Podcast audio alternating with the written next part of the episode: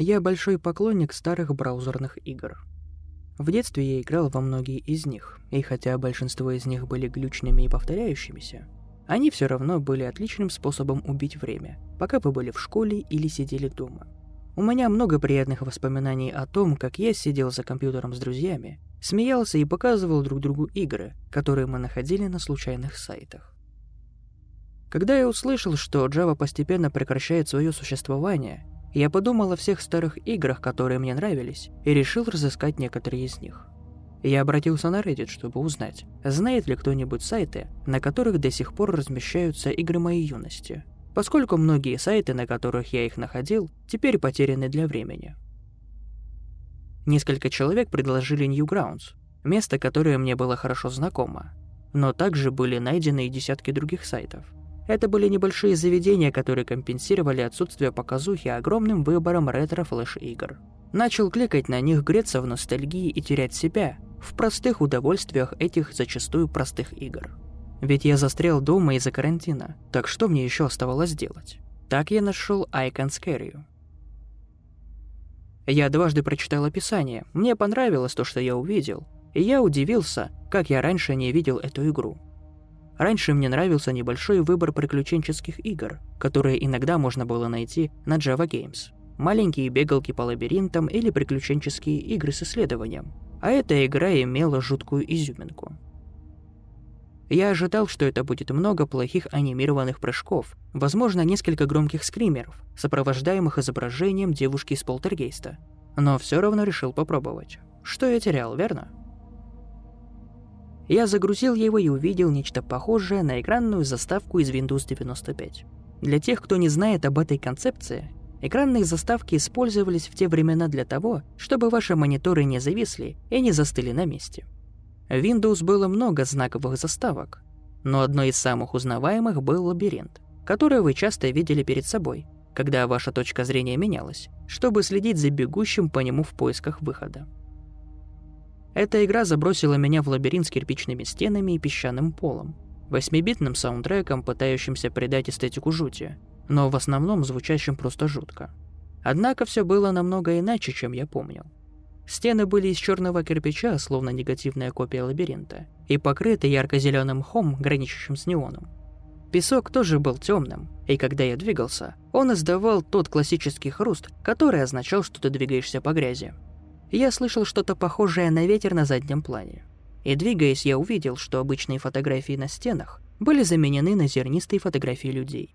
Изображения были пиксельными, но это были настоящие фотографии. Странно было то, что на них не было ничего похожего на трупы или монстров. Это были обычные люди, некоторые из которых улыбались, некоторые смотрели в пустоту. Все они выглядели как откровенные снимки людей с веб-сайтов или из автоинспекции. Когда я продвигался по лабиринту, я услышал голос, который, казалось, следовал за мной.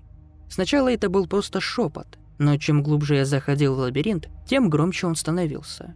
Обернувшись, я обнаружил, что картины по-прежнему висят на стене. Но того, кто издавал этот шум, нигде не было видно. Изображения, казалось, повторялись. Те же 10 или 12 фотографий снова и снова. И я решил, что это должно быть сотрудники, которые работали над игрой или чем-то подобным. Было немного жутковато, когда они наблюдали за мной, пока я проходил лабиринт. Но не более жутко, чем все остальное, что я когда-либо видел в игре. Голос, однако, определенно немного нервировал. Теперь я мог его слышать, и он повторял одно и то же снова и снова, неясным женским компьютеризированным голосом.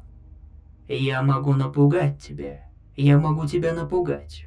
Я повернул голову персонажа, но позади меня ничего не было. Голос звучал совсем близко, и я решил, что это враг игры.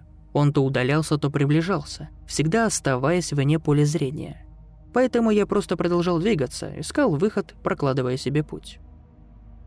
В заставке всегда был выход, после которого лабиринт разрушался, и начинался новый лабиринт. Когда я нашел то, что искал, это оказалось последним, чего я искал. И я зашел за угол и услышал голос, который становился все громче. «Я могу напугать тебя. Я могу тебя напугать». Я повернул налево и обнаружил тупик. «Я могу напугать тебя. Я могу тебя напугать». Я бросился обратно и повернул налево. Затем я нашел еще один тупик. Я могу напугать тебя, я могу тебя напугать. Я вздохнул и повернулся лицом к своей судьбе. И тогда я увидел, что за зверь скрывается в этом лабиринте. Я могу напугать тебя, я могу тебя напугать. Это была зернистая картинка, как и другие, но это двигалось и была далеко не тем безвкусным воссозданием, каким были остальные. Глаза изображения, оказалось, налились кровью. Рот хрустел, когда оно выкрикивало свои непрекращающиеся слова. Оно неуклюже двигалось ко мне, заполнив весь коридор. Его лицо исказилось в пиксельной агрессии, когда оно врезалось все ближе и ближе. «Я могу напугать тебя, я могу тебя напугать». Несмотря на свою тревожную форму, это было явное изображение лица моего отца. В страхе я попятился назад, бегая и поворачивая наугад, пока наконец не пришел в тупик, в котором находилась одна единственная плавающая картинка. Если это была решетка выхода, то я не хотела знать, в какой новый лабиринт она меня приведет.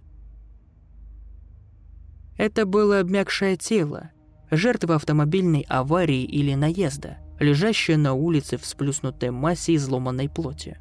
Оно было зернистым и пиксельным, как и другие, но это заставило меня остановиться и немного отдышаться, когда я попытался понять его смысл. Лицо трупа было обращено к небу, рот открыт, глаза смотрят в небо. Когда я смотрел на него, кровь, казалось, собралась вокруг него, влажно поблескивая, несмотря на ее происхождение. «Я могу напугать тебя, я могу тебя напугать». Я подпрыгнул, услышав эту фразу, произнесенную прямо позади меня, достаточно громко, чтобы заставить мои динамики потрескивать. Внезапно мой герой упал, и мой экран окрасился в красный цвет, когда кричащий монстром с лицом моего отца разжал свои челюсти надо мной. Я выключил экран и откинулся от компьютера, внезапно не желая больше ничего видеть.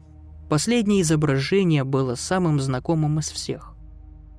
Не каждый день удастся посмотреть на свое собственное лицо, когда ты умираешь. Другие фотографии были чужими, странными стоковыми картинками, но наши с отцом изображения были настолько уникальными, насколько неожиданными. Лицо моего отца было искажено в агонии, Глаза были обращены вверх в гневе, и из них сочилась неоново-красная кровь.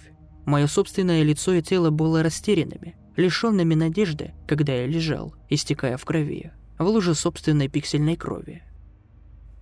Даже если игра каким-то образом извлекала изображение из вашего компьютера, они не могли получить ни одного из этих изображений, которые были у меня.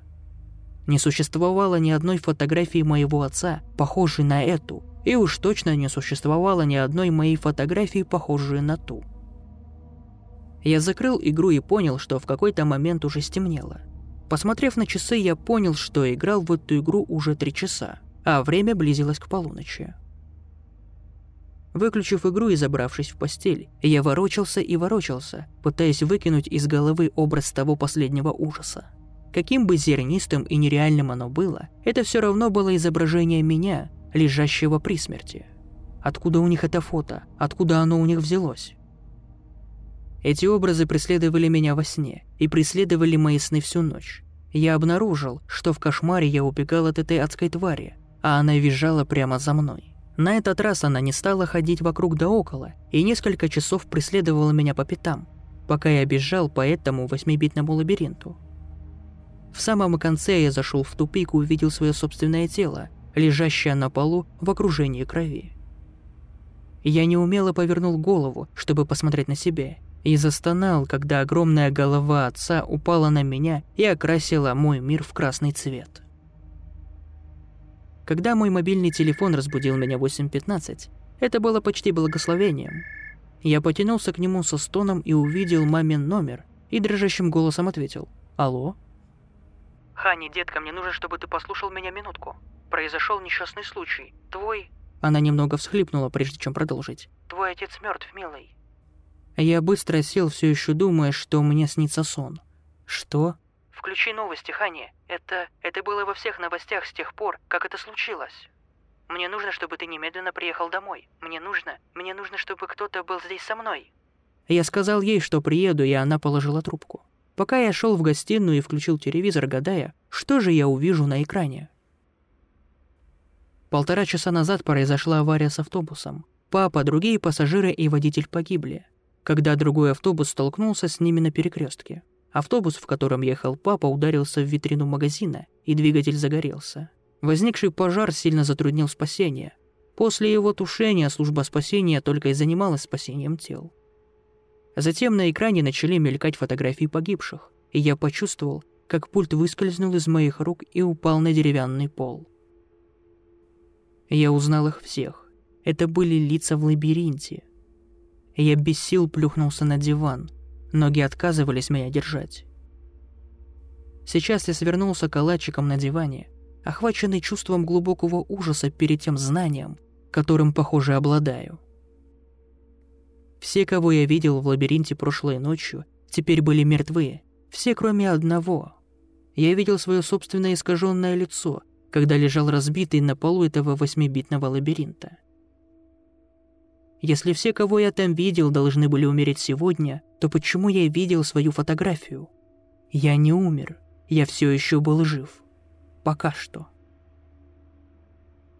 Люди продолжают звонить мне, но все, что я могу делать, это лежать на диване и ждать. Ждать, когда моя судьба придет и сметет меня с доски. Так что если вы наткнулись на эту игру в своих интернет-путешествиях, сделайте себе одолжение и не играйте в нее. Я бы хотел никогда этого не делать.